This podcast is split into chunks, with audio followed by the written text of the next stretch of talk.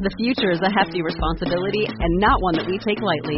But then, taking things lightly has never been what Hefty is about. That's why we've created the Hefty Renew program that turns hard to recycle plastics into valuable resources like park benches and building materials. To participate, simply fill up an orange Hefty Renew bag with accepted items, tie it up, and drop it in with your regular recycling. That's it. It's that easy. It's time to rethink recycling with Renew. Particular valued resources may vary by geography. More info available at heftyrenew.com.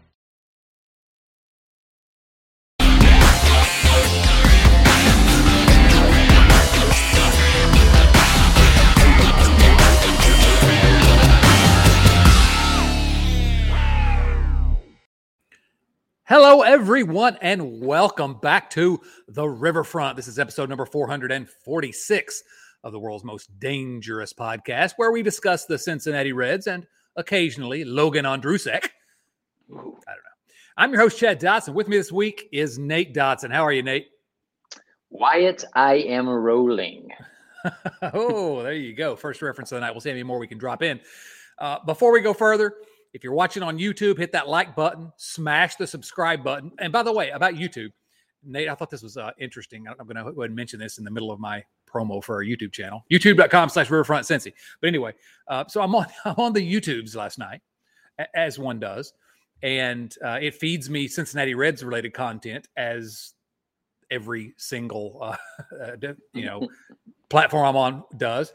And it, one of the videos, it was, I, I, TJ Sports USA. I don't know who this is, what kind of account this is, but it's a picture of your boy Graham Ashcraft and uh, speaking on on the microphone. And here's the here's the title. Uh, maybe we need to do a better job of titling our our episodes. Is what I'm saying. Graham Ashcraft speaks after Cincinnati Reds defeated. Okay, that sounds okay, but speaks and defeated are all caps. Graham Ashcraft speaks after Cincinnati Reds defeated. I don't know. I just sounds like they're uh, really, really rooting for that 101st loss. It sounds like it. It sounds like. It.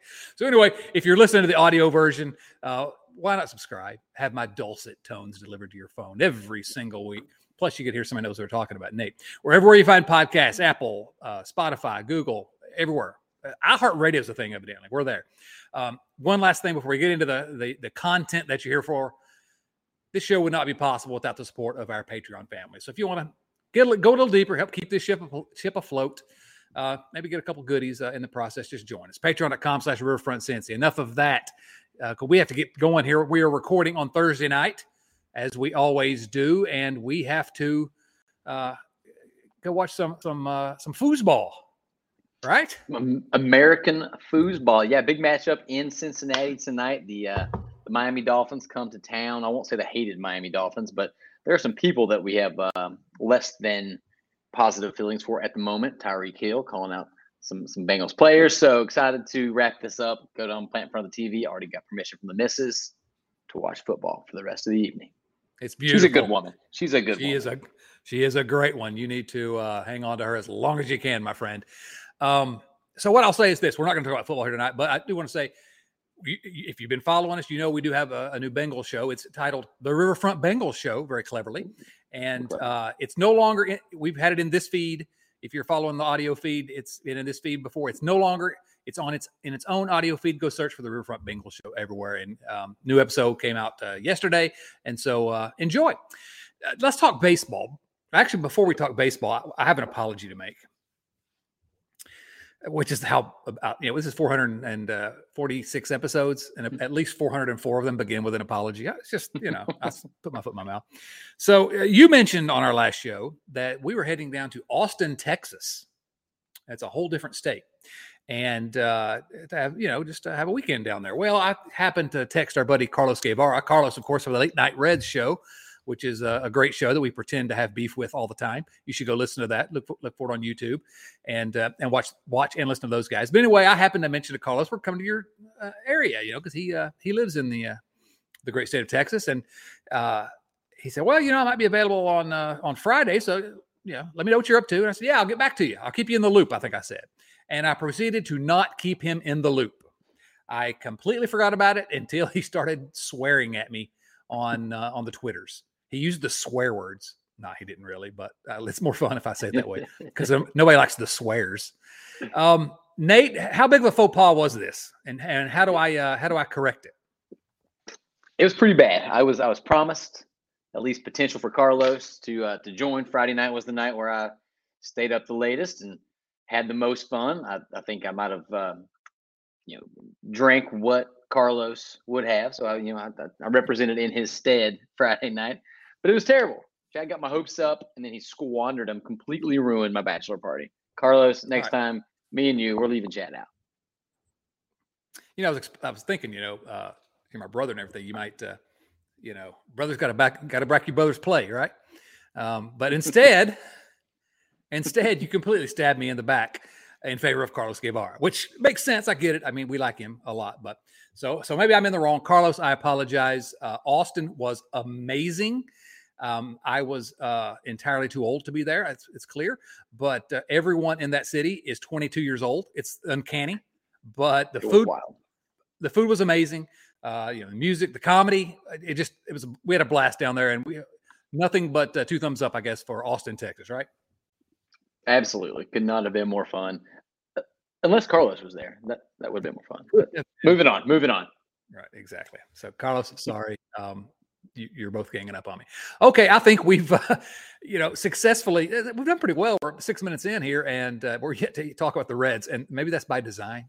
the the Cincinnati Reds. What's happened since we last spoke to you? Well, the Cincinnati Reds have played some more games, and those games, um, you know, were not. Uh, not not great games. Seven games since then, six losses. They did pick up one win against Milwaukee, but they lost three out of four Milwaukee. And then uh, this is the heartbreaking part of it swept again by the Pirates. That's seven straight losses to Pittsburgh, two straight sweeps at the hands of the Pirates. Uh, the, the Reds are stumbling across this finish line, aren't they? Oh man, stupid Pittsburgh. It is uh it's been a rough, it's been a rough September. The uh there's only been seven teams, seven seasons in Reds history with a worse winning percentage than this current 60 and 96 team seven times ever. Six of those happened before World War II. I don't think anybody was expecting much out of this team after the uh, the fire sale, but hey, you know, bad baseball in losing baseball is better than no baseball. Mm, well, point of order. Uh, I'm not quite sure that's the case, but uh, it's, it's weird. awful start to the season, as we documented here many, many times.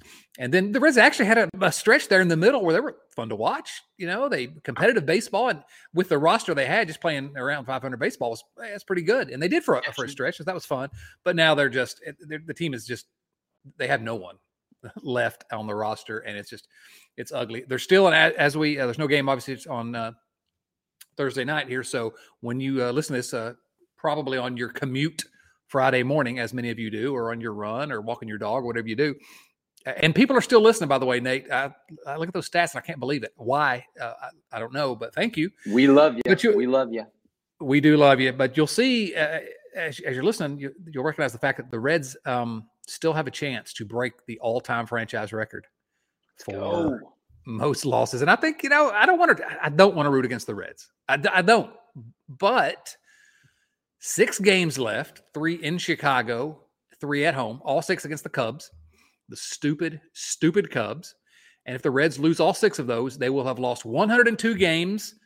The all-time franchise record for losses is in 1982 when the Reds uh, were 61 and 101. So if they go one and five, they can they can tie that. Two and four, it's a hundred loss season for only the second time in franchise history. Uh, don't you feel dirty rooting for that? Because I do. I want it to happen at this point, frankly, uh, just because uh, someone said it on Twitter. The Castellinis don't deserve to have a 98 or 99 win team. They deserve to have triple digit losses, but I still felt, felt kind of dirty rooting for that. I get a loophole. Um, you're not really rooting against the Reds, at least the Reds players, because only Joey Votto and Mike Moustakas are under contract for next year. So, and they're not even playing. So technically, so technically I'm not rooting for anyone that's that's signed to a contract for next year. Hmm. It's true. It's true, and uh, and that's that's why in my next week's uh, column in Cincinnati Magazine, I'm going to make the case, try to make the case that there is actually a clear path for this team to be competitive, not next year, but the year after. Mm-hmm. And a big part of that is because of all the money that's uh, come off the books, because that's literally the only two players they'll have under contract for next season. Everyone else is, else is either arbitration eligible or not yet arbitration eligible. And so again, if you're looking for reasons to uh, be, uh, I don't know, optimistic, again, you have to be able to trust this organization to execute on it. But, um, but there is a clear path, and we'll get into that probably some on the show next week. But uh, for now, we're going to talk about where we are now, um, and the most exciting thing that happened this week. Absolutely, the most exciting thing. Jose Barrero had a good game.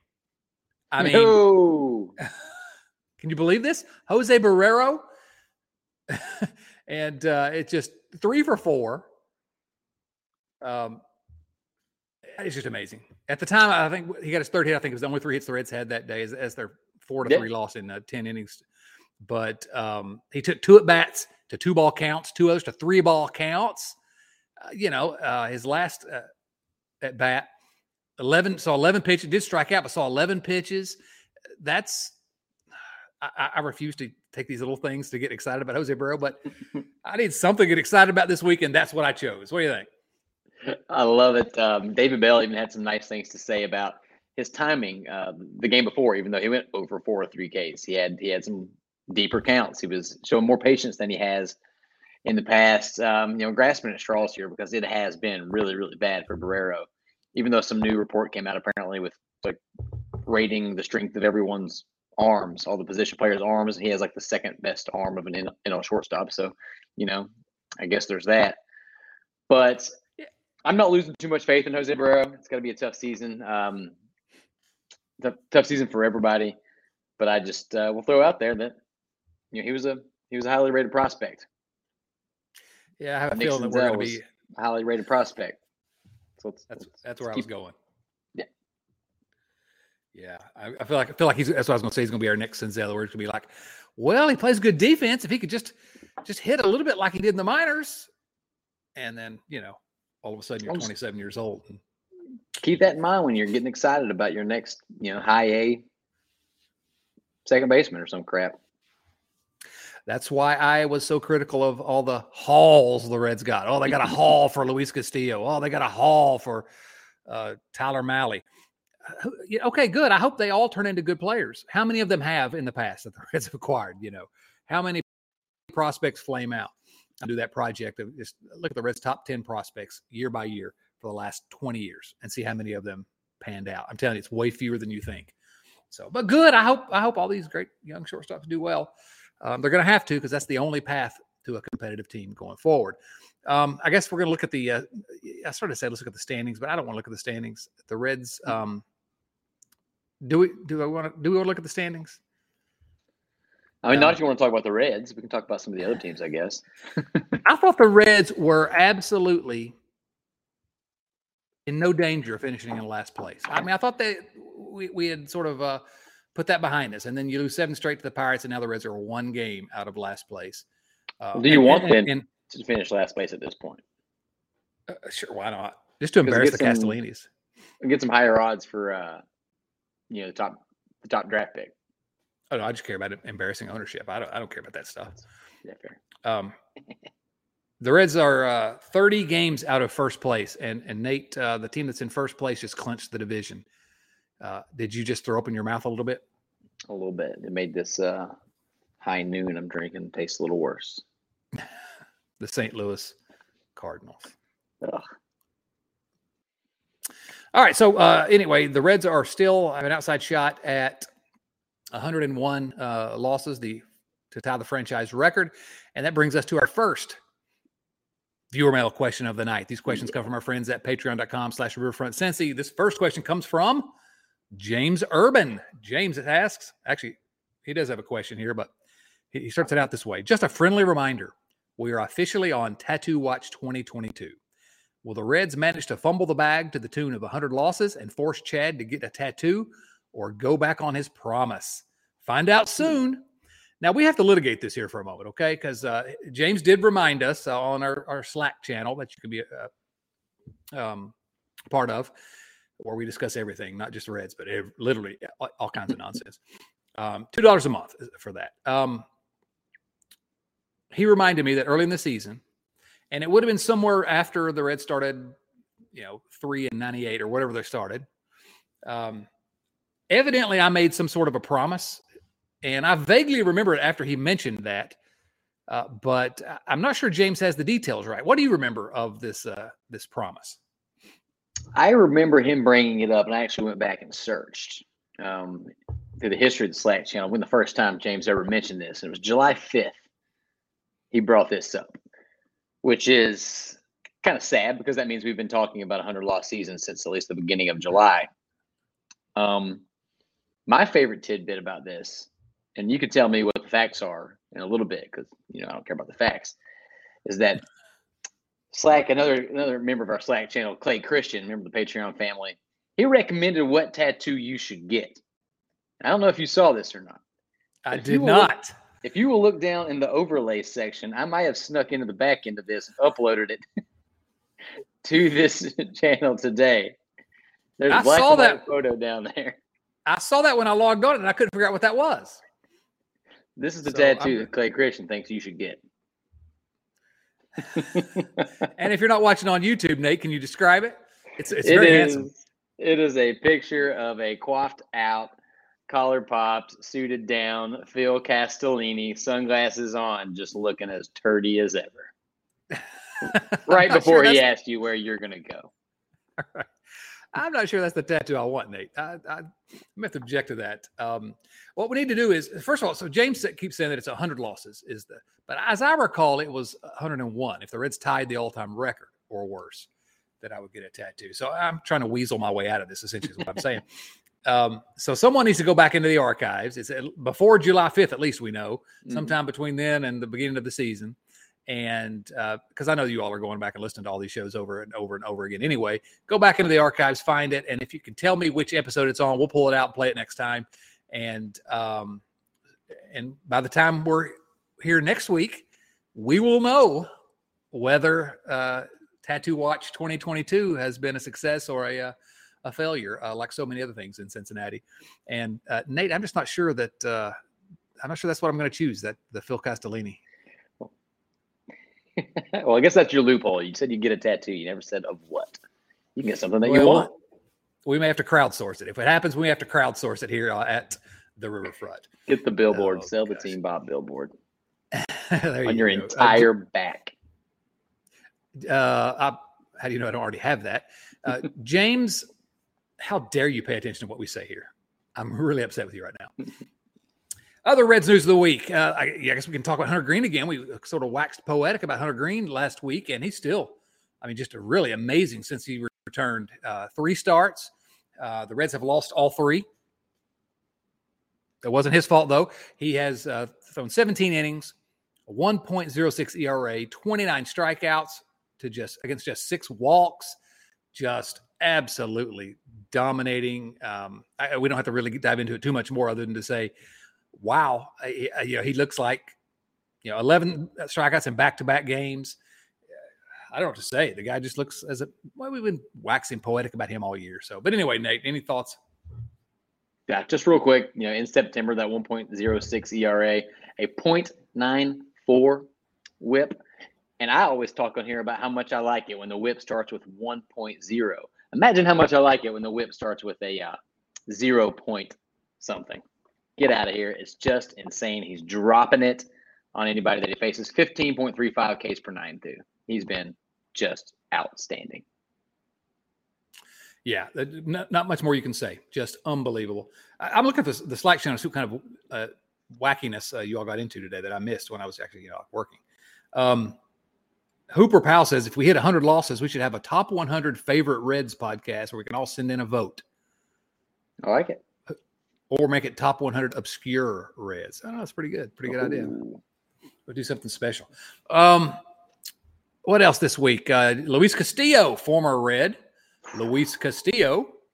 Um, yeah, he uh, was signed a contract extension with the Seattle Mariners, and it, I'm saying it like that because it makes me sad because it's a five-year extension worth 108 million dollars. That is a lot. That is not a lot for one of the best pitchers in baseball. It is, I think, a below uh, below market deal, below what he could get on the on the market. And uh, the news came out that the Reds didn't really. Uh, that the Reds did make some kind of an offer, but if they couldn't make, weren't going to make at least that offer, This is basically what everyone's saying, which I agree with. If it, then then they weren't serious about really trying to sign Luis Castillo. And uh, we got uh, questions later. We might be able to talk about this a little more, but it just, I'm happy for Luis Castillo. He's a likable guy, uh, evidently a good teammate. Lots of money. That's you know generational money. He, will him and his kids and his grandkids won't have to worry about money ever again. But he could have been playing for the Reds for the next five years, and that really, really irritates me. That's me trying to avoid saying more filthier words. Nate. Oh. It was bullcrap. I don't know how everyone doesn't agree with it. Um, there are 18 pitchers this season making 20 million or more. Um, only four of them are actually having a season that is comparable or better than uh, Luis Castillo. Um, 13 of those 18 are on teams that were at least fighting for a playoff spot until very, very recently. 10 of them are on playoff teams. Good teams have guys like that on deals like that. It's it's it's under market value, and uh, I just don't understand how you'd rather have prospects. I get enjoying both strategies. Like, hey, maybe it's not one or the other. Maybe that maybe the deal's worked out for both teams. Sure, I can certainly see that argument. But if you think that you can contend as early as 2024, and you also think that the Reds could have had him at that price, then I think it's it's it's infuriating. I mean, he signed through 2027 with an option for 2018 or 2028. That gives him a couple years to steward the young arms, and then boom, right back in the thick of things for you know the, the that stretch, the next stretch where we're all hoping the Reds are good and competitive. Um, he could have been here. He could have been here, assuming he wanted to stay. There's always the caveat that maybe they did offer him. He just said, "No, you guys are gross. I'm leaving."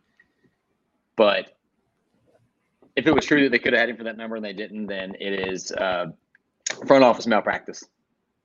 Yeah, well, you hit the point that I was uh, going to make as well, which is that you know it's it's logical for an elite pitcher who only has one shot at this at a career to uh, be on a team for the first three months of a season that uh, clearly is not trying to win, has no interest in winning in the near future, and um, he might not have accepted that deal with the Reds. Whereas the Seattle Mariners, uh, you know, they've not had a lot of success in past years, but they're clearly trying.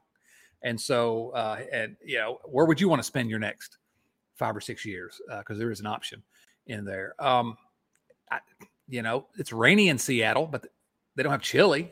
Actually, probably they do have some kind of chili. I don't know. There's no yeah, Washington.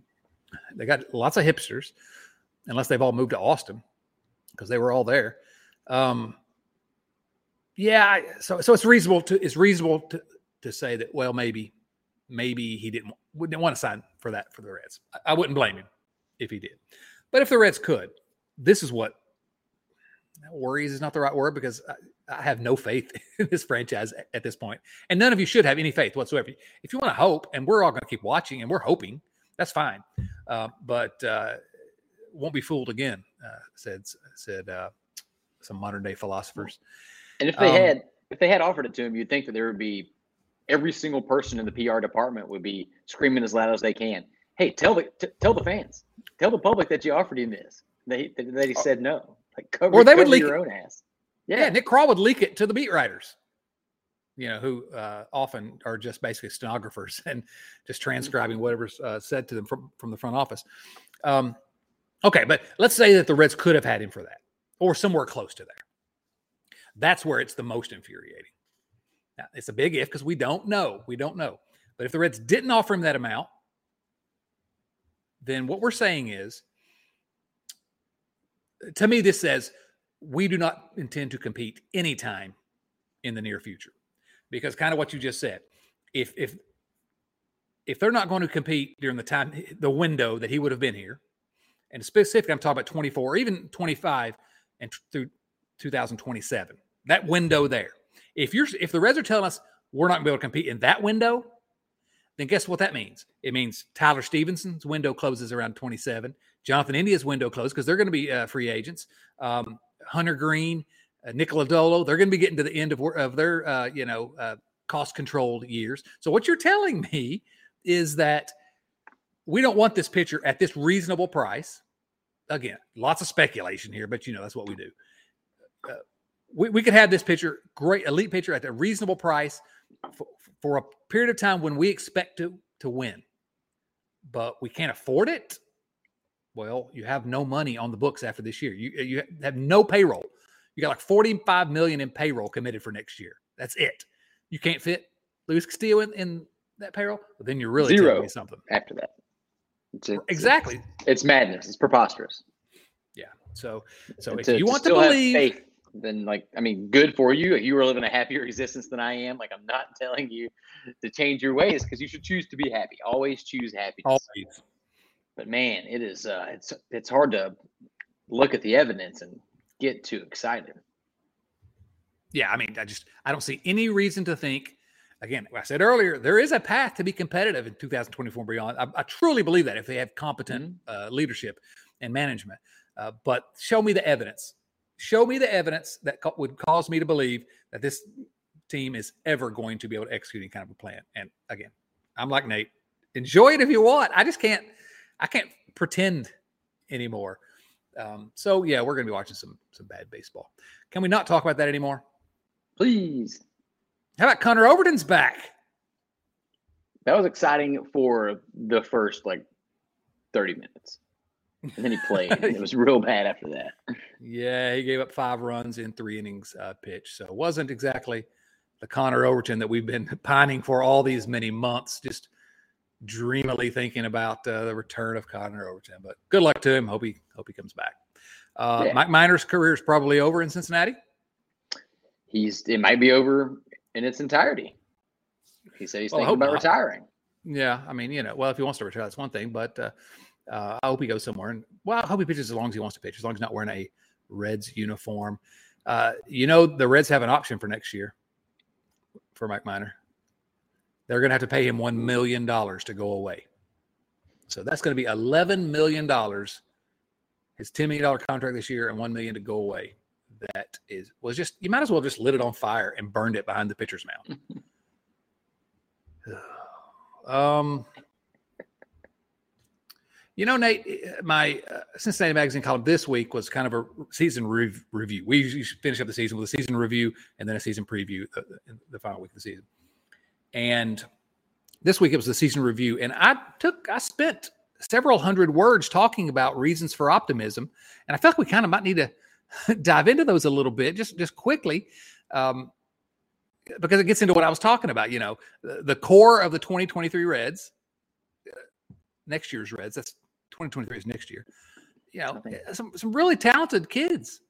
Jonathan India, Tyler Stephenson are legit. I believe it. I, you know, India made me question it, but I, I I'm I'm going to put my uh, uh, cards uh, behind Jonathan India again. You know, Lodolo, Greene, Ashcraft, uh, Alexis Diaz in the bullpen. I mean, there are there's a good young. It's a small core. Um, what uh, prospect Elly De La Cruz did this year was just unbelievable, and he's he was named the uh, in the in Single A uh, Midwest League. He was named the most exciting player, best batting prospect, best power prospect, and fastest base runners base runner by the uh, managers, and probably going to win the MVP of the Midwest League. And and if I if I've learned anything here uh, today on the Riverfront, it's this: everyone who's a star in Single A ends up being a star in the major leagues. Is that is that what I should take? Come Elly De La on. Cruz. You wrote such a positive piece. I was about to give you all the credit for how, how far you've come after we just went on like a 15 minute neg- negativity tirade. It's like, no, let's bring it back around to the super positive, optimistic piece you wrote. we, we can't even get through that. Um, no, no, no. But uh, seriously, I mean, uh, I am as excited about Elliot De La Cruz as any prospect in a long time.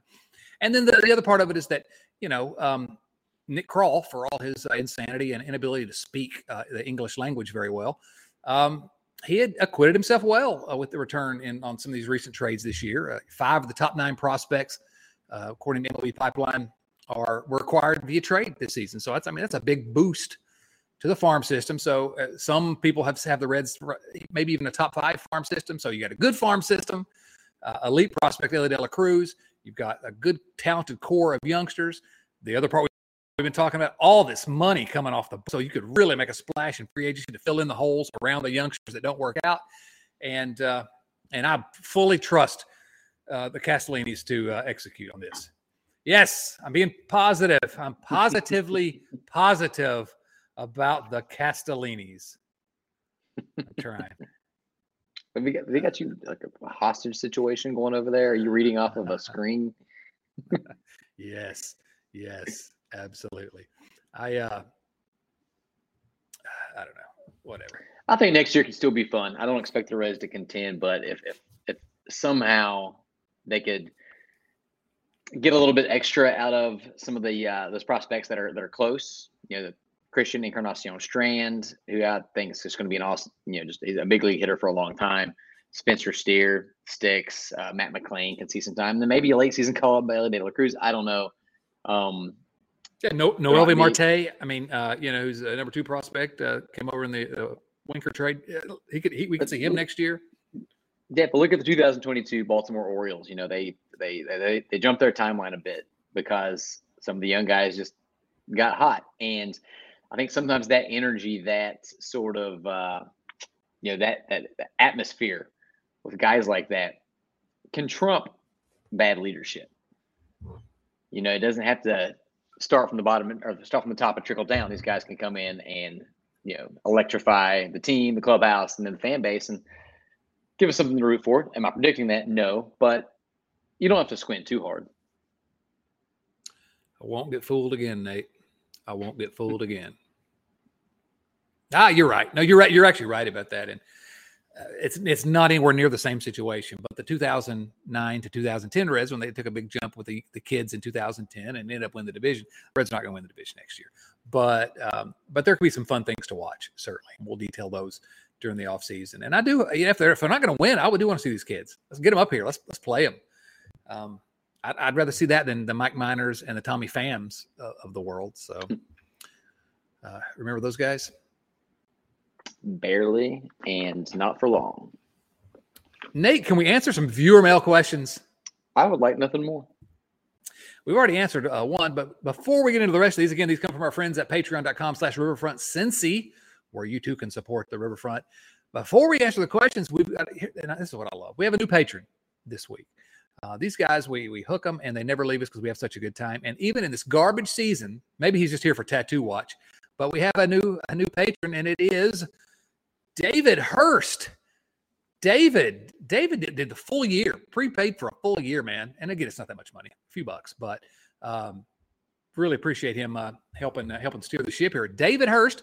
Now you know what the what the prize is. One of the prizes for joining the crew here, joining the family, you get to be na- your you, to accept your position on the Red Leg. The, this season's been long. We're not Red Leg Nation Radio anymore. The Riverfront Beer League softball team. Nate David Hurst. What's uh, David's position on the beer league softball team? I've got an opinion, but uh, do you have something you want to lay out there first? My mind immediately went to went from David Hurst to the Big Hurt to the Big Hurst. Ooh, and he's a slugging first baseman. Right-handed slugging first baseman. I like it. I was going to say he was a uh, somewhat competent left-handed starting pitcher, a la a guy from uh, I think the '80s, uh, maybe early '90s, Bruce Hurst. Bruce Hurst. Pull a name I out mean, of your old baseball card collection. Um, that's not bad, I, but who wants who wants to be an obscure pitcher for the beer league softball team? I know. That's really not. Uh, yeah, boy, he's regretting joining this team. Uh, so let's go with the Big Hurst. He's our slugging first baseman. David, the Big Hurst, Hurst. Thank you so much. I'm telling you, I really appreciate your support and everyone's support here. Um, this the, the family that's grown up around this has been uh, amazing, and we're happy to have you. Now, I haven't seen David uh, check in on the uh, Slack channel yet. Have you seen him, Nate? Have I missed him? I have not. Um, uh, well, I'm sure it'll happen. You have an invite. Now you've, now you've, called him out in public. I did kind of call him out. Um, so, David, if you don't didn't get your invite, you should have received it in your email. Uh, let me know and uh, come join us. We'd love to get to know you a little bit better. Or don't, whatever. If you just want to be the silent majority, that's fine too. That's fine too. First question here. These are viewer mail questions. As always, these are actual questions from actual viewers. First comes from Joey Gaditza. Hey guys, Pittsburgh sucks. Uh, the fact that every team in their city is black and yellow is also pretty lame, I think. Uh, yeah, okay, there you go. What's worse, hitting 100 losses or being swept by the Buckos twice? First off, I want to push back on the black and yellow thing. I think it would be awesome if all the teams in professional cities were all the same color. I never understood why more cities did not do that. Granted, the Bengals being red and white would be odd, sure. They need a new name too, but I don't know. First thoughts. Other than that, I like. I like. I agree with that. I don't know. They both suck. I guess I can. I can at least root for. I can't root for them to lose to the Pirates, but hundred losses is at least entertaining. Yeah, why not both? That's what I say. I want both of them. No, I don't want either of them. No, lose. I don't ever want to lose the Pirates again. I hate losing the Pirates. I hate losing the Pirates almost as much as I hate losing to the uh, St. Louis Cardinals. Really hate losing to the St. Louis Cardinals. Um, but yeah, the Pirates. So I'm going to say losing the Pirates is worse. But if it helps you get to that hundred, I don't, I don't want hundred losses. I want 101. We want history, tie history. I don't need just garden variety 100. Kyle Kapler, did you want the Reds to re-sign Johnny Cueto back in 2015? If so, how is the 2015 or 2016 current roster any different than the one they have now? And how different is the organization then than it is now? Uh, let me tackle this one quickly, Nate, then you uh, dive in whenever you want. First of all, there's sort of this misconception that I've heard. I'm not saying that Kyle uh, was saying this, but a lot of people, uh, w- when they were complaining about Homer Bailey being signed to that extension, were like, why didn't you sign Cueto to an extension? Well, the fact of the matter is, and people forget, the Reds did sign Johnny Cueto to a contract extension. It was a smaller, it was a three year extension, but it bought out uh, some of his, uh, I think, two of his free agent years, maybe uh, one or two. But anyway, it was a three year deal. And so the Reds did sign him to an extension. Now, I did want the Reds to re sign Cueto in 2015. Uh, many people are revisionist historians and say, I didn't. I wanted the Reds to trade him earlier so that they could have gotten more. And it's true. If they had traded him sooner than they did, they would have had received more than um, Cody Reed, Brandon Finnegan, and uh, Luke Duke. I think was the name of that guy. He was one of the Duke boys. I don't remember. Um, and so I did want them to sign him, but I am a hopeless kind of, you know, fanatic. That's why I should not be running this team. Um, I, I just, yeah, I'm, I'm, saying that out loud because I, there's there's a real chance that Bob Katzman is going to ask me to come run the team. I'm sure. Um, boy, I, I, I can't wait to be in the same room with him at some point. It's going to be fun. Um, so I did want the Reds to resign Cueto. I understood why the Reds didn't do it, but you know what? If you look at it, and our buddy Carlos, and again, I apologize, Carlos, on Twitter today said, uh, you know, if, if the Reds still had Cueto this year, Johnny Cueto's numbers, basically Nick Lodolo plus, you know, 30 more innings or 50 more innings or something, and then you know, all star. Uh, so I think it would have worked out for the Reds. Now, the second part of that question because I'm I'm rambling as I do. How is the 2015 or 2016 current roster any different than the one they have now, and how different is the organization then than it is now? Now, how different is the organization? Uh, I'm not sure that. Uh, I think leadership uh, in the front office is not as good as it was around 2017 or so when Dick Williams really took over.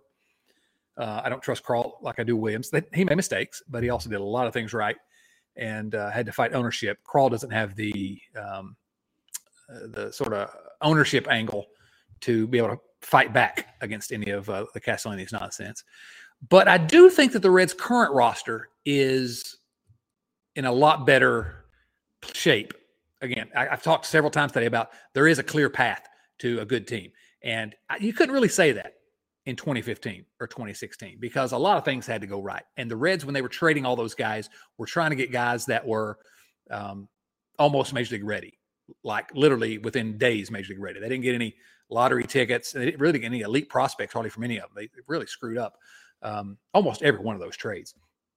Whereas now, I don't think you can say that. Now, now the haul that Krall got from some of these players may not work out, but I think no one would compare what they got back from those trades before the last rebuild and what we got back in this this current rebuild in terms of the quality of prospects uh, this year's are, are better. So I think the Reds are in a better position now in some ways. They've got lots of roster flexibility, um, and they maybe didn't have as much of that back then. At least not as much as as now. So again, I mean, if you're looking for reasons to be optimistic, and that's all we ever do, yeah, if the management can execute good, But the problem was with this question: How different is the organization then than it is now? It all comes down to there's Castellini's in charge, and how long are the cast? Even if Nick Krall has become the best GM in baseball, how long do the Castellinis go before they make him veer off another direction? It's happened every single time the Reds pick a plan and go one way. The Castellinis come in, stick their noses in it, and make them go a different direction. So as long as Castellini's in charge, I'm not going to believe that it's different. But I will say to finally uh, shut up so they can talk a little bit. Um, Good. I will say they're in a better position if they choose to execute on it. yeah, I uh, couldn't possibly add too much more to that. All I will say is that keeping uh, keeping Cueto would have been freaking awesome. Um, signing him just for this year in his four point five million dollar contract, if I'm not mistaken, would have been awesome. Um, I, yeah, he's already a uh, you know a Reds favorite, probably a future Reds Hall of Famer. Imagine how much more that would be solidified if he'd been on the team this whole time. Um, he statist- statistically hasn't been much worse than Luis Castillo this year. He's been awesome, and he's yeah. been typically hilarious and fantastic on the social medias. I don't know. Um, as far as the roster differences, I, you crushed that, but I would love, love, love to still have Johnny Cueto on the Reds. Bring him back next year. Yeah, I'll take him until he decides he wants to hang him up. I just, he's one of the most uh, likable players. You know, I talked about likable players uh, in my newsletter, chaddotson.com. Again, all I'm doing is promoting myself, but uh, but go subscribe. It's free. Um, and last week I was talking about most likable Reds, and I left Cueto out of that discussion, and now I'm really kicking myself because that guy was just delightful. He's still delightful, and his Instagram is amazing. He put a picture of his dead horse on his Instagram. it's laying on the ground. Who does that? Oh, Johnny, we miss you. We miss you. Next question. And, and, and your horse. we miss you. Oh, definitely miss you. Rest in peace. Cueto's horse. Um, next comes from Seth Shaner. I like this uh, question, Seth. I said something on the Slack channel in March about apathy and was shouted down a bit. Now, hold on. Does anyone shout anyone down on the Slack channel? I've not seen that. So I hope that the behavior wasn't happening on my watch, but uh, maybe there's some pushback. Um, for some, being apathetic means turning their backs on the team from day one. Not me. I still can't quit this team, says Seth. But this September is my version of apathy. I tune in to see how the Reds are doing, but back to school, youth sports, and the arrival of football keep me from being completely dialed in. It wasn't this way in 2010, 2012, and even the shortened 2020. It reminds me of a girl I knew in college, says Seth. She looked like just like Jonathan India. I don't even know what that means. He didn't say that. She didn't have time for a boyfriend until she did. And then she was all in. How soon do you expect me to be all in again? Seth, I expect it in April. We're all going to be back here, and the Reds are going to win two of their first three, and we're going to be like, oh, you know what? Maybe they're good this year. I don't know. Well, I think we're going to be all in as fans, uh, but it depends on the definition of all in because we're in the back of our minds, we're going to be like, well, I know they kind of suck, but still, that's their our laundry that they're wearing. Um, when are you going to be all in for a team that really like 2010, 2012? You said 2025 if things go well. Um, 2024 if things really go well. But uh, I'm not gonna hold my breath. But I don't know. It's it's your team. You're still hanging out with us goofballs at the end of a hundred loss season, so you're still partially in. Whether and your attention's going to get diverted. I'm glad we have the Bengals, but Nate. Winters in Ohio are kind of gross. Spring is going to be coming up, and then with that spring training, and there's going to be two weeks leading into spring training where we are all excited and optimistic and happy, even if we're being realistic. And then that'll calm down a little bit. And then April rolls around, opening day rolls around, and we're all going to be, you know, waxing poetic about the joys of baseball. And we'll be all in again. We'll be all in until they're out of it. Hopefully that's, you know, later than April. Yeah, Joey Votto presumably will be back. Mm-hmm. Tyler maybe Stevens for the last time. You know, this could be Joey Votto's swan song. Right. I'm all I'm all in on that today. Absolutely. I mean, I'm not all in on him stopping his career, but uh, an opportunity to just enjoy what time he has left. Absolutely. So, good question, Seth. Jordan Salisbury says, "Gentlemen, I hope you survived the bachelor party. Did did we survive, Nate?" I just started feeling back to normal today. anyway, says Jordan, I was wondering if either of you can share a story of a Reds player you've met or a past Reds player you've met, and the interaction interaction had been less than charming or ideal. Basically, a player who wasn't that fan friendly. Well, um, I'm going to say something that's going to sound incredibly pretentious here, but you know, this is 446 episodes. you already know that I'm pretentious, so we're not not uh, breaking any new ground here, uh, Copernicus. Um, I can't say that I've had a bad interaction because I've had very few interactions with players. And the reason is I've never really been an autograph guy. I asked for one That's autograph true. when I was when I was like 8. And it's because my, you know, everyone else was doing it, so I went and got Eddie Milner's autograph. I've told that story before. It was on my glove and I promptly left it out in the rain the next week and it washed away. Uh, the autograph, not the glove. I wish the glove had because it was it was worthless to me anyway. I couldn't I didn't know how to play, but um, so so I've you know I've had a few interactions here and there over the years. I mean, Bronson Arroyo is uh, just incredibly nice, um, you know, but no bad ones because I really have not. I've not sought out interactions. I don't go try to get autographs. I don't try to, you know, at, at Reds Fest, you know, I don't go get in those lines or, uh, you know, um, I did get in line at Reds Fest one year for a photograph with Dusty Baker just because I thought it'd be hilarious as much as I criticized Dusty Baker to have that photo. And it's pretty good. I got I got to dig that up. But uh, but anyway, Nate, uh, what do you, what do you think? Any any interactions? I was thinking about how this might have gone, and I was looking back at all the all the games I've been to. Um, fellow patron that I mentioned earlier, Clay Christian, he once ripped a couple shots at a bar with Johnny Cueto. So that was a very nice. positive interaction.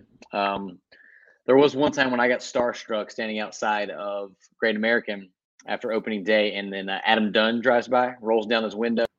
Me and a buddy were both wearing Adam Dunn shirts, and uh, we just didn't know what to do in the air and yelled "Dunner" like a bunch of goons. And he just waved and rolled his window up and drove on. thought about that plenty of times before bed. I was like, man, I could, I could have like, tried to be his friend or something. I don't know. It's terrible. But the only real negative um, interaction I ever had was um, Pete Rose. I was in Vegas, zombie walking over to a hungover brunch, and my pals obviously know how much I love the Reds. They point Pete Rose out to me. He's over there doing his little autograph thing, and you know, I immediately perked up. I was like, "Oh crap, that's, that's Pete freaking Rose." He looks over and just says something along the lines of, "Pictures are fifty bucks. Don't hold up the line." I was the only person in the room. There was nobody else there. There was no line to hold up. It was just me, and I hadn't been there long enough to be like, recognize that that was Pete Rose before he told me to give him money or get to moving, get to fighting or oh, get to fighting or get away. Um, yeah, that's funny. Uh, uh, Rich Thompson, who uh, we didn't get a question for Rich this week, uh, but uh, he has told me a story in the past of when he was a kid having a really bad interaction with uh, with Pete Rose um, and a similarly good reaction with Ken Griffey Sr. Um, I will say that I did have one other interaction that was almost really bad. It was almost fatal, as a matter of fact.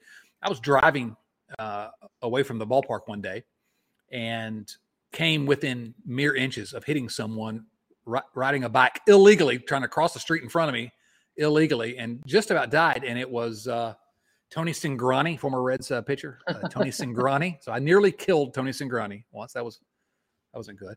Uh, and I'm sorry if you are uh, not watching the YouTube broadcast because I'm going to show the immortal picture of me and Dusty Baker. Hey. Glorious. Glorious. Amazing. He looks genuinely, genuinely good to see you. Glad yeah, to see right. He had no idea what I'd been saying about him on the internet all those years. Dusty, though, we miss you, man. I was wrong about you, buddy. I was wrong about yeah. you. Um, all right, good question. Good question. Uh, last one. Last one comes from our buddy Branch Brown. Branch, Pittsburgh still sucks. And does it frustrate you all that with all the hauls the Reds have gotten? And if you don't know what a haul is, uh, you've not been listening to us, but just so I can tell everyone, the haul is when when, when Nick Krall makes a trade and they get a lot back, everybody's like, oh, the Reds got a haul. Like we care about hauls. But anyway, with all the hauls the Reds have gotten, this is, this is frustrating. They still lose in the minor leagues. And uh, I'll, I'll, let you answer, Nate. But my initial reaction is not really. I, you know, if I lived in Dayton or Chattanooga and or Louisville, and we're watching that team. I'd prefer they won a lot. Um, and Rich Thompson, I mentioned, he he sent me a message the other day, kind of looking at the minor league uh, win, wins and losses of the teams that are playoff bound this year, and he he thought he says, "Oh, it looks like there's a, at least this year a correlation. You know, if you do well in the minor leagues, you're doing well." I, I don't know. I don't know if there is a correlation. I'd like to dig into that further. So maybe I should care more. But it comes down to where until I put on that wishbone C, I I just I try, but I can't get too excited unless it's Elly De La Cruz. I can't get too excited. Yep, that's it for me. I mean, they're they're trying to do so many things down there. I mean, you might have think think of spring, spring training. You got a guy working on uh, his new cut fastball, so he throws that every single pitch for three innings. You know, they're not they're not trying to win the way a major league team is supposed to be trying. And guys are moving around so much, and I don't know. Uh, if I'm at the game, sure, I want them to win, but otherwise, the stats well, matter more to me than the than the records. Right, right. But I mean, I think it's at a, at a fundamental level, I guess. If you have really good players in the minors, so you have a good farm system, you're probably going to win more. So, so I guess it does matter, but, but winning is not the top priority for any of the you know the management down there uh, necessarily. And so, um, I mean, it's a priority, but it's not the top priority. So, eh, uh, it does, does, not frustrate me, uh, Branch. Uh, I got listen, I got plenty of things to be frustrated about with the major league Reds without worrying about the minor leagues. Nate Branch Brown, uh, by the way, is a very very strong name. Big fan of the name Branch Brown. I'm going to name fantastic. my first son Branch Brown Dotson. It's happening. Please do, please do. I thought you said you were going to name him after me. Oh no, you were until I screwed you with the whole bachelor party thing this week. You know, sorry about that. Name it name it Branch Brown Carlos Dotson. oh God, poor kid. Um, Nate, any final thoughts for us here before we go watch the uh, the Bengals beat up on the Miami Dolphins? I don't think so. I mean, is this the um, the last podcast of the regular season? I guess it technically is the the last game is next Wednesday, and so we record on Thursdays. So this yeah. is yeah the last. So this this is season. this has been fun. We should have a um, you know we'll have they'll have a re- season recap episode. Need to go back and look at some of our preseason predictions and see how those panned out. I'm not very excited about digging those up, but I don't know, man. Uh, somehow, despite all the odds, sitting around with you for an hour talking about baseball and answering these questions from other similarly insane people is one of the better parts of my week. So. Yeah, you know, even uh, I, we've marveled about this uh, privately, but even in just a garbage season like this, in a lot of ways, I've, I've never dreaded coming out here just talking baseball. And you know, I, just, I don't know, there, there's enough fun stuff around this team that makes it worth it. But uh, now we get to go all in on the Bengals, I guess, and uh, and you know, whoever your favorite uh, college football team is. Uh, for me, it's the Bearcats. Um, particularly, my favorite college football team is Xavier. That never lost a game, um, or lost, and so. Um, that's that's who I like. But I've lost I lost my train of thought, Nate. Am I, are supposed to end now? Is that is that where this goes? FC Cincinnati, yeah. Ah, there we go. Yeah. Um, thanks to everyone for listening to and supporting the Riverfront. Uh, please remember to subscribe to the show either on YouTube or in your favorite podcast app. You can find us on Twitter, Instagram, Facebook, or at Riverfront Cincy on all those platforms. And once again, huge, huge thank you to our supporters at patreon.com slash mm. riverfront Cincy. The show would not be possible without your support. Uh, Nate, this was fun, man. Always is. Go Reds. For Nate, go Reds. For Nate Dotson and Logan Ondrusek. This is Chad Dotson saying, so long, everyone.